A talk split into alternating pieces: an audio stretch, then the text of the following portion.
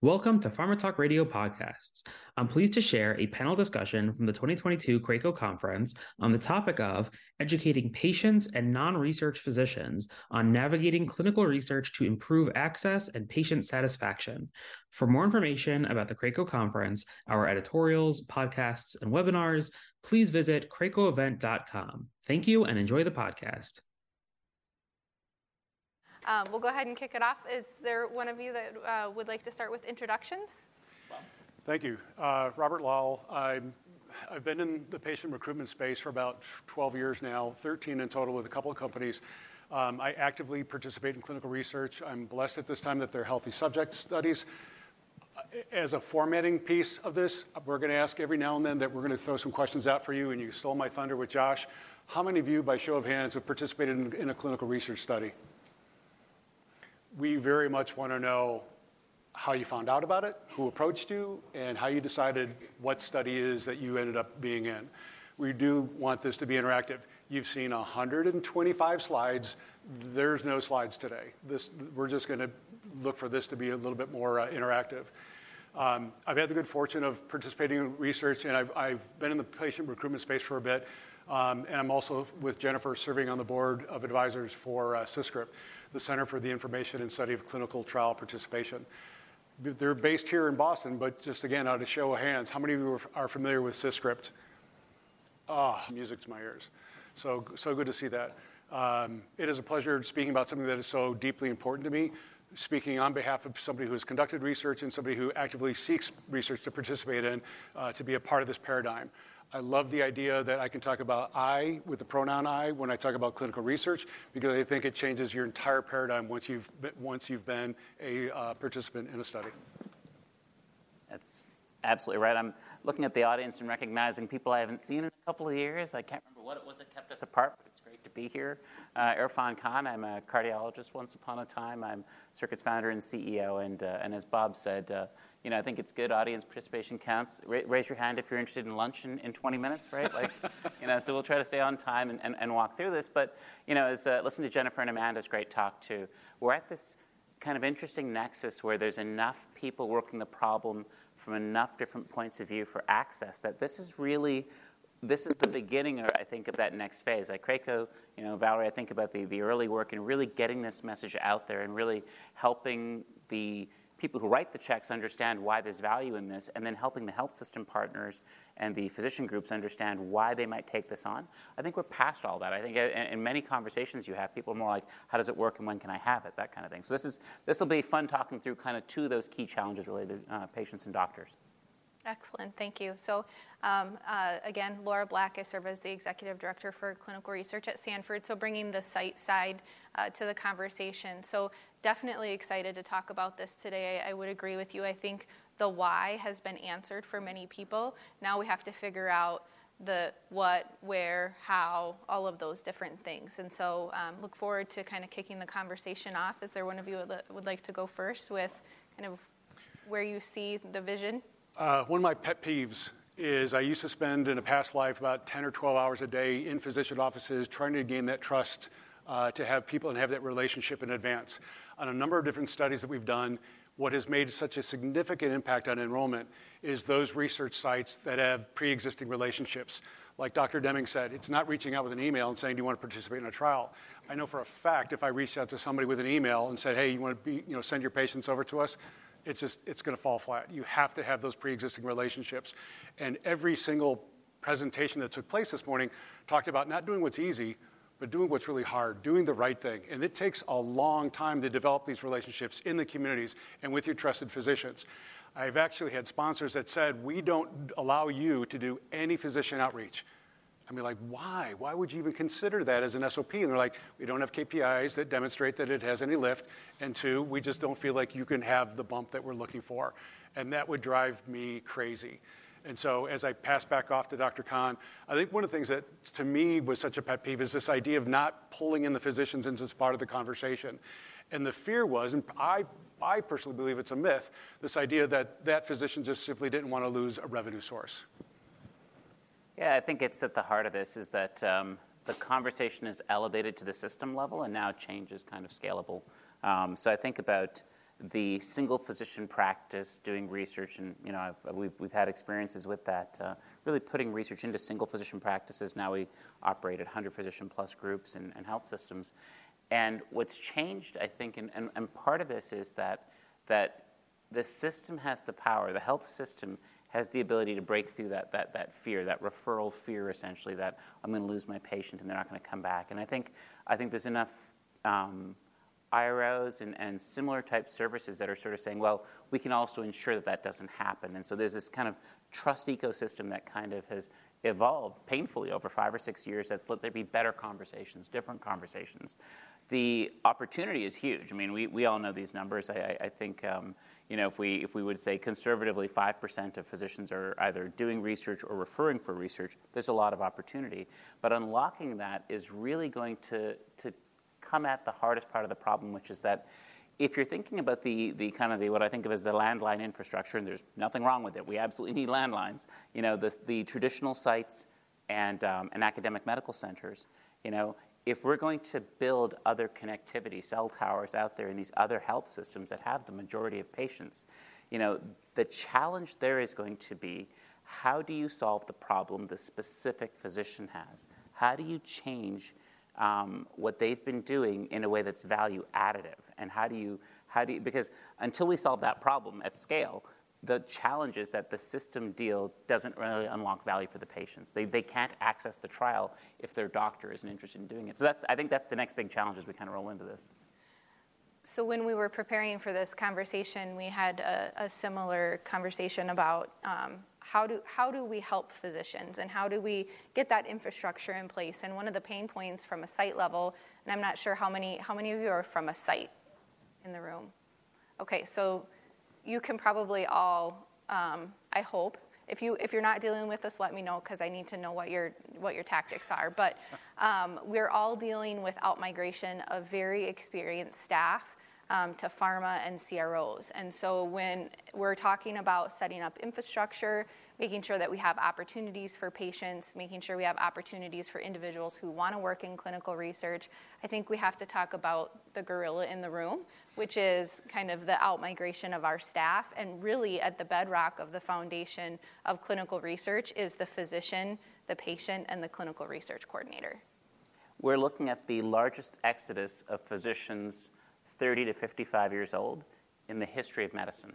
In the history of medicine. We, American medicine has never seen anything like this. Um, to the point where, um, I'm dating myself, but once upon a time, applying for fellowship or, or, or, residency and pointing out that you were interested in entrepreneurship was considered a positive. Now it's a death sentence for medical students who, who are applying because that's the last thing we're trying to do is build doctors who don't want to practice medicine. And so, so that's the challenge is that you have this, if we think about the investigator pool as it exists, those of you working in sites, I can describe your investigators. They're male, they're white, and they're over 60. And they're thinking actively about retiring, asking themselves, why am I still doing this? And so that's the, you know, again, I'm a glass half full kind of guy. So I look at that and say, that's the opportunity, though, with a different kind of engagement of these doctors, with better value actually for them, you could change the entire um, composition of the investigator base uh, in about 10 years. You know, and, and, really you could, you could gender diversify it, you could racially diversify it, you could socioeconomically, where they're coming from, what's their understanding of social determinants of health. You can make all those changes. Uh, not any one company, obviously. I'm talking about the people in this room and people working on the problem. Collectively, we all have an opportunity to change what the investigator base looks like just by being thoughtful about where we put in the energy and the resources and the efforts and stuff. Um, it's very clear the data, the opportunity is huge, right? Patients tend to respond to doctors who look like them. You know, um, um, let's leave the whys out of it for now, but women get better health care when they're treated by female physicians. That is an answered question. It's been studied about 20 different times. It's always true. Black patients get better care from black physicians. This is a, an ongoing, navel gazing sort of moment in American history as we started as doctors are trying to figure out why this is and what we can do about it well, one thing we can do is make more black physicians. That's a good idea. And the other thing we should do is figure out what's going wrong in our system and, and structurally solve for that. There's a similar opportunity in clinical research. If we're thoughtful about which investigators we create, we can really change what representation looks like. So it's a huge opportunity, right? Uh, yeah, it's a big challenge, right, with this, this, this um, aging pool of investigators and this huge exodus out of medicine by doctors who can do other things. And so the opportunity then becomes if we can identify doctors who actually want to be in the mix. The key to that is going to be creating value for them. You know, how do we think about this as a value creating positive experience for doctors. And I think it's more than just saying, will you get paid to do it? You know, you get a dollar if you do medicine and you get a dollar 20 if you do research. That is going to convince the worst doctors out there to do research. The ones that are going to need the engagement are here's how you build a different kind of career for yourself and create new value for your patients. Bob? I had a physician that recently said that they're going to monetize their database and they're going to make a shitload of money at a Bob Evans restaurant. And I went, What did you just say? He goes, Yeah, we've got all these physicians, we've got this database of patients. We are gonna, we're going to monetize this database and we're getting into clinical research. I went, For the money? And he's like, Yeah. I said, This is so painful to sit and, and listen to this. I can't eat. And I think that that concept is, is just so, so wrong. I think for me, we are, I'm, I'm the most glass half full right now because I survived the, the explosion on the train yesterday in the subway. So watching everyone dispense out of that subway was the craziest thing I've ever seen in my life on 9 11.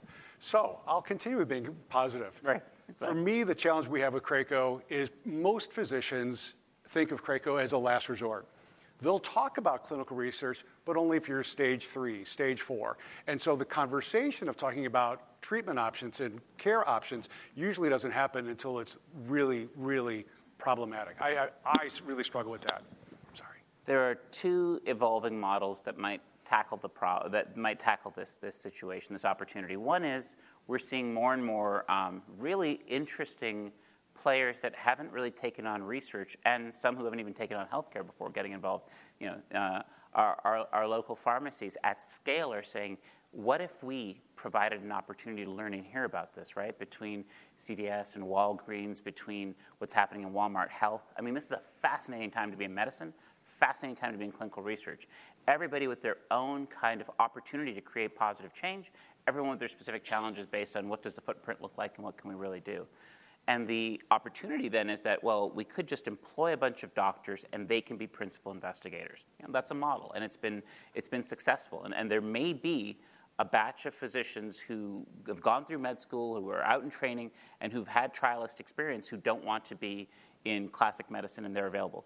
That's still going to be the minority, honestly, and it's not going to solve the, the crushing need, right? I mean, the, the data is, is a million patients missing from clinical trials right now, right? So not only are we missing the patients, the reason we're missing them is because we're missing the doctors who could actually talk to them about these things, and probably the care teams. Right after physician burnout, or actually maybe one rung up is, is nursing burnout, right? And our, our coordinator base is having the exact same problem, right? So, so these are real challenges. They are also real opportunities, but until they're approached from the idea of value, value to the physician, research is a value creating experience, uh, value to the coordinators, explaining to them why they should care about this and put this on their list. Um, we're not going to we're not going to be able to fully realize the opportunity here. That's, that's, the, that's the opportunity. And I think, and if Craco is great at kind of, you know, creating the sea change and kind of surfacing the ideas, this is the idea I'd send everybody home with, which is think about what any of us could do to change what the investigator experience looks like in clinical trials because they're the single fastest way to change who gets to hear about trials and who participates. Yeah, I, um, I, one thing I would add to that when we were talking about workforce development for coordinators, and this is something that um, as a nurse pains me to say, but um, is also a reality I think we all have to face is that um, the clinical research coordinator of five years ago is not going to be the clinical research coordinator five years from now. Um, we know that there's a nursing shortage. We're not going to be coming out of that anytime soon.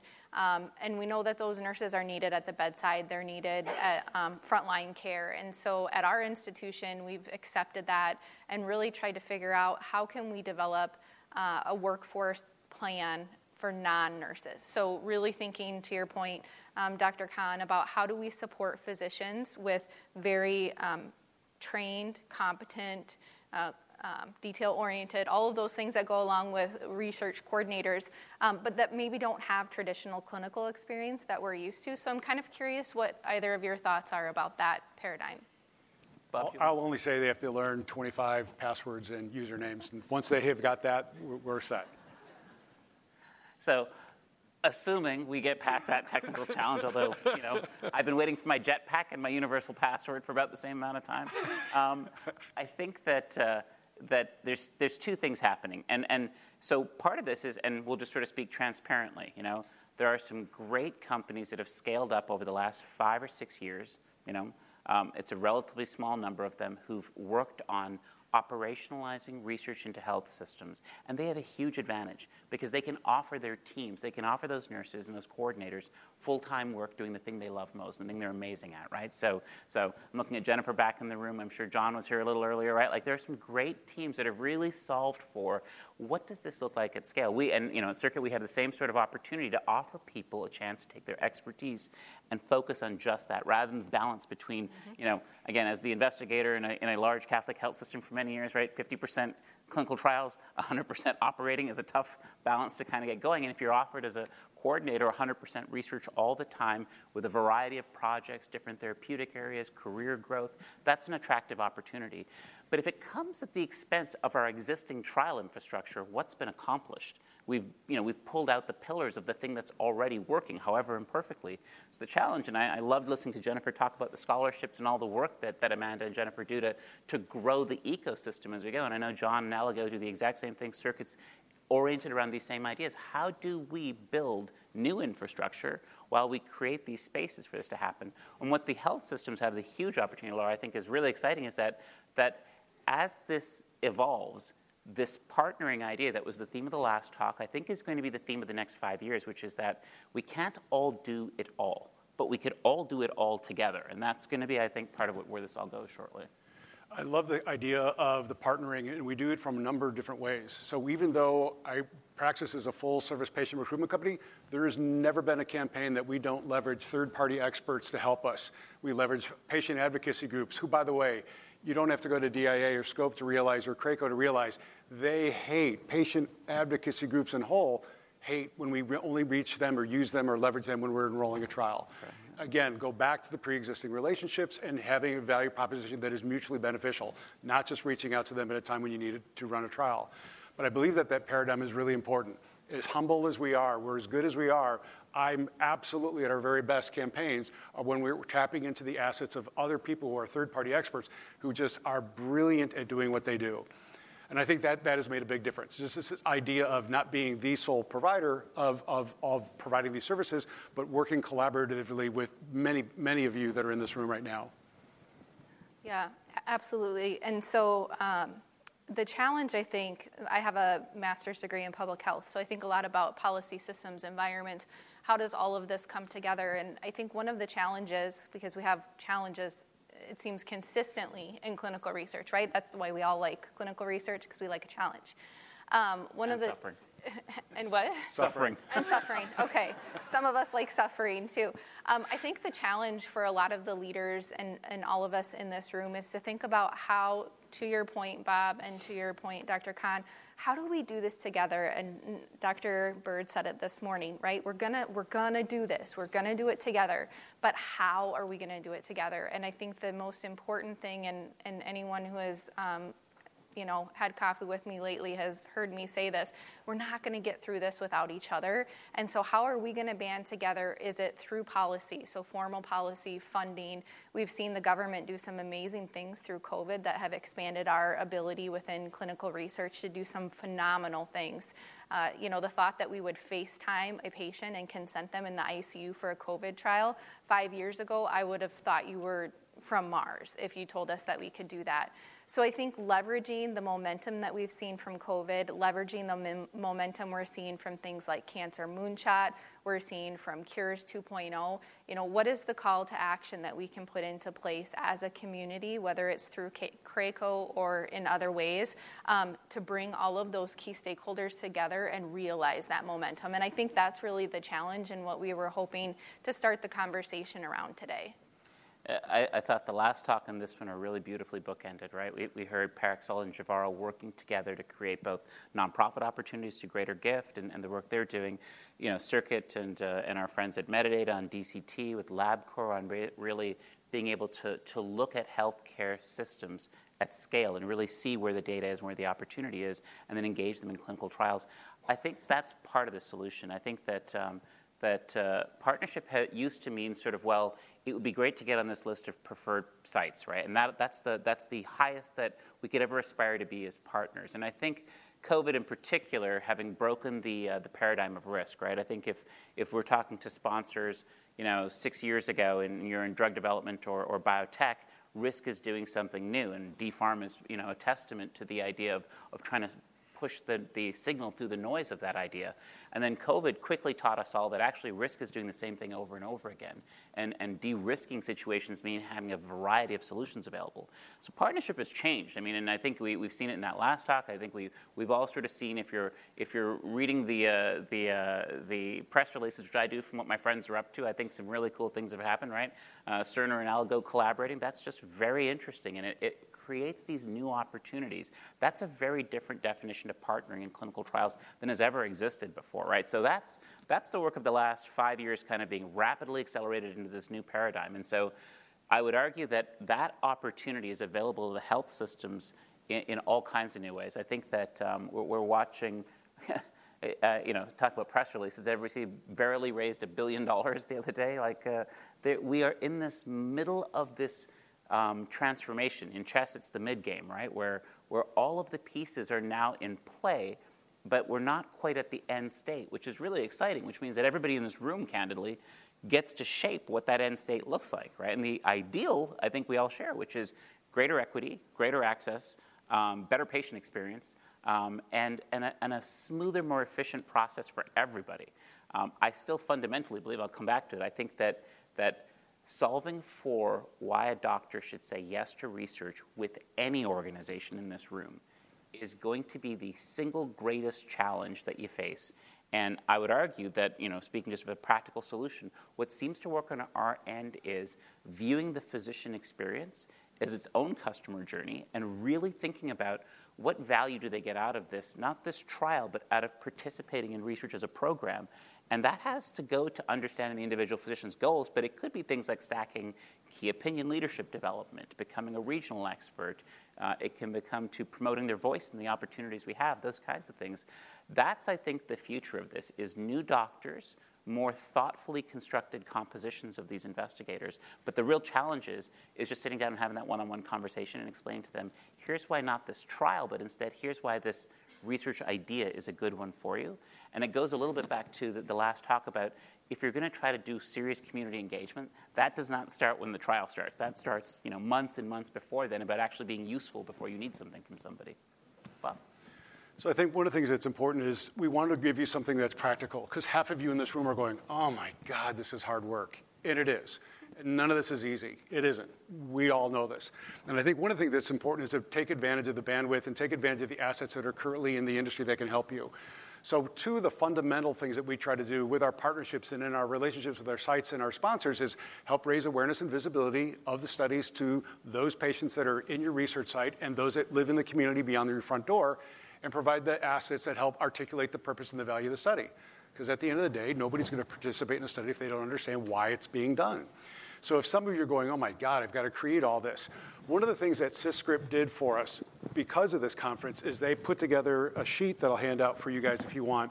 And all it's doing is describing all of the assets that are already currently in place for you. If you want to talk to a patient who is who's cons- a parent who's considering their child being in, in, a study, that literature and those assets are done.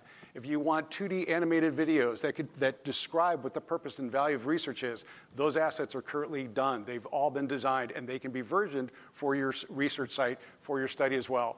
They're a nonprofit organization. They're kind of like the good housekeeping seal of the industry, and they're, they're literally, their entire mission statement is about raising awareness and participation. And guys, in, in, two, in April of 2002, when I entered into clinical research, Time magazine had the cover of a woman in a cage, and they described clinical research participants as guinea pigs. And I thought, my wife was like, great, great job with that transition there, Bob. And what we've got now is that we recognize them more as heroes. And, and I'll tell you what, what has been so well received, we're not hearing people referring to them as subjects. We're hearing them and talking about as patients. And I think what has been also what has been so wonderful to see lately is so many patients being an active part of the decision making process as sponsors are designing studies. And I think that's gone a long way as well. Yeah, since we're sharing metaphors, I, I do like Medical Heroes. I think it's a great program. I always get a little concerned about you know, does hero imply that they're taking on some sort of you know incredible task and a lot of risk? The other one I, have liked that I've heard is is uh, Kelly McKee from Medidata uses the phrase uh, test pilots, which I do like. There is risk involved in participating in anything, and it is heroic, but uh, but we need somebody to push the envelope, and that's what these patients are really doing for us. Yeah, and I, I, mentioned it earlier, um, but I'm going to borrow your uh, your clinical trials as a mechanism for care. I think helping patients understand that it's a mechanism, it's not it's not something you have to do, but it's another advantage of seeing a physician who's involved in research. We can roll that into all sorts of conversations. Um, but reframing the conversation has been really important. And we've actually had patients say to us, please don't call us subjects, please don't call us participants, call us patients. And so that's been, that's been really wonderful to see happen as well. So, knowing that we're about four minutes from lunch and we're going to stay on time, we'll open it to some questions maybe. If we have a couple before lunch. Andrew, we, we know you don't want to come up to a microphone, so it's coming to you. I, I was going to run up, but it's okay. um, Susan Wong from uh, Genentech. I'm actually also um, professionally trained as a physician assistant in emergency medicine over at LA County and, and UCLA. Uh, my question to you, Dr. Khan, has to do with um, perhaps consideration of increasing your narrative of physicians to clinicians, to include mid level practitioners such as myself as a PA, uh, although I've been in the uh, pharmaceutical industry for 25 plus years, um, and also nurse practitioners to uh, really educate them or actually bring them into the fold even more so than where they are right now in the clinical research knowledge arena and training. I'm an advocate for both because what that would instantly do, it's such a great note. So the idea is that that we're concerned about our investigator base and how do we and I had framed it as how do we bring more doctors into this and that was a great addition which is really could we also think about this in the context of why can't PAs and NPs be um, uh, be in this conversation for who should be the investigator. One of the things that would instantly change if we made those changes is that we would achieve gender diversification and racial diversification of the investigator base almost instantly because those two teams are, uh, of, of, experts are actually far more representative of, of the population. Medicine, people point out to me, well, you know, 55% of med school is, is, is now women. And, uh, and they'll ask, but you know, how come every time I, I, go see a surgeon, it's, it's a guy? I go, yes, that will take 30 years for that bubble to move through. It's absolutely true. There are more women in med school now than there are men, and that's been true. I think it flipped over two years ago, and it, the trend is going to accelerate here. Um, but that bubble will take a good 20 years to be running all of these departments and stuff. It's still a very racially uh, homogenous group. It's predominantly white, right? And so, so how do we solve for that? The answer is right there. Is that if we allowed, and not even allowed, if we supported and promoted the idea of PAs and NPs, and believe me, if you've ever been in an electrophysiology lab and had a nurse anesthetist manage sedation for nine hours, they clearly can be investigators. You get three for one. You increase the number, total number of available investigators. You create a path to gender diversity in, in the investigator base and racial diversity in the investigator base with one decision. So, huge fan of that. Thank you for bringing that, uh, that, that point to the table. Hi, Denise Snyder at Duke University. I'm the Associate Dean for Clinical Research, and I care a lot about the workforce and have spent a lot of time on this. So, you're talking about a new crop of investigators coming up as we have some of these retirees move on and new models how do we change the dialogue so that the clinical research coordinator is part of the team, not just a transactional employee? I mean, because that's what we're trying to build from a professional standpoint. So we're trying to increase the diversity, of course, of that workforce because they're the first people a lot of times. The physician might introduce the study, but the coordinator really has to spend some time going through the consent and all of that process. So, any thoughts about what are our opportunities there to give? you know, research coordinators and identity, much like nursing did many, many years ago as being part of the healthcare team. It's a, it's a great point. I'll, I'll take a stab at this one. And, and, and, Bob and Lora, please, I'd love you to uh, um, throw in too. So, you know, I, have been the investigator for 15 years in device and therapeutic trials, right? You know, it, it, like so many things in medicine, you, you get almost all of the credit unfairly, and, and occasionally when there's blame to go around, they also know where to find you. Um, the coordinators are doing literally 90% of the work on any given day. I mean, they really are. I mean, 90% of it, right? Which is, which is actually not a bug, it's a feature. You have the, the, the, um, the single best care provider focusing on providing the care of that research experience. That's, that is absolutely a feature of American healthcare. Um, The challenge is, is that it, isn't, it is still very legacy paradigmed, right? Like there is the, if you, if, you know, so I, I, make this joke in technology all the time, right? Healthcare lags 10 years behind what the West or East Coast would consider technology, and then clinical trials lag 10 years behind that, right? And so we've kind of caught up through the pandemic, I think, a little bit. The archetypes inside research are very kind of old school, right? There, healthcare has flattened out, and you know we have chief nursing officers and all the rest of that stuff putting the coordinator as a peer in the process would actually be better for the investigators. And if, if you look at the IRO models, and you know, you know, again, it's a relatively small group of people who all know each other well, that's actually how that model works uh, a lot more. Is whereas the the investigator is brought in and educated and supported essentially, but is really not independent of the process or somehow driving the process to its logical conclusions. That it's not the be all and all solution for all of these other things. We still need our existing site networks. We still need our, our academic uh, powerhouses delivering kind of innovation. But to support some of that, to think about how could you push it out into more community health centers that, that provide care and want to be in the research um, providing opportunity, I do think those models where nurses have full time uh, capabilities in research and they're being brought in to empower new doctors has a chance to really democratize the relationship between the two of them. So, Bob. 10 seconds or less. I was going to say 60 seconds, and I would love to chat with you after. Yeah, I know your question. It could take right. all of lunch. Absolutely. You're going to explode with this topic alone. Uh, without question, anytime I'm ever working with a sponsor who's, who's struggling with enrollment, the very, very, very first thing they have to do is talk to the study coordinators. I don't care about the PIs. I say that with deep love and respect. No, that's true. But, I, but, I, but the study coordinator is, is literally where everything happens. They'll understand the burials, they'll understand the opportunities, they'll understand, I mean, without question, that is your first phone call if you're ever having any struggles with enrollment or recruitment. Actually, if the, if the problem is not enough investigators unlocking the power of this, having stronger coordinator structures is actually a path to that. Doctors are likelier to say yes to doing it if they feel like they're not going to get burdened with all of the things they, they aren't good at and don't want to do. Absolutely. Well, we appreciate your uh, attendance and yeah, your patience this morning. Thank you. Thank you, Lora. Appreciate Great, it, Dr. Khan and um, Bob. We hope you enjoyed the podcast. For more information about the CRACO conference, our editorials, podcasts, and webinars, please visit cracoevent.com. Thank you.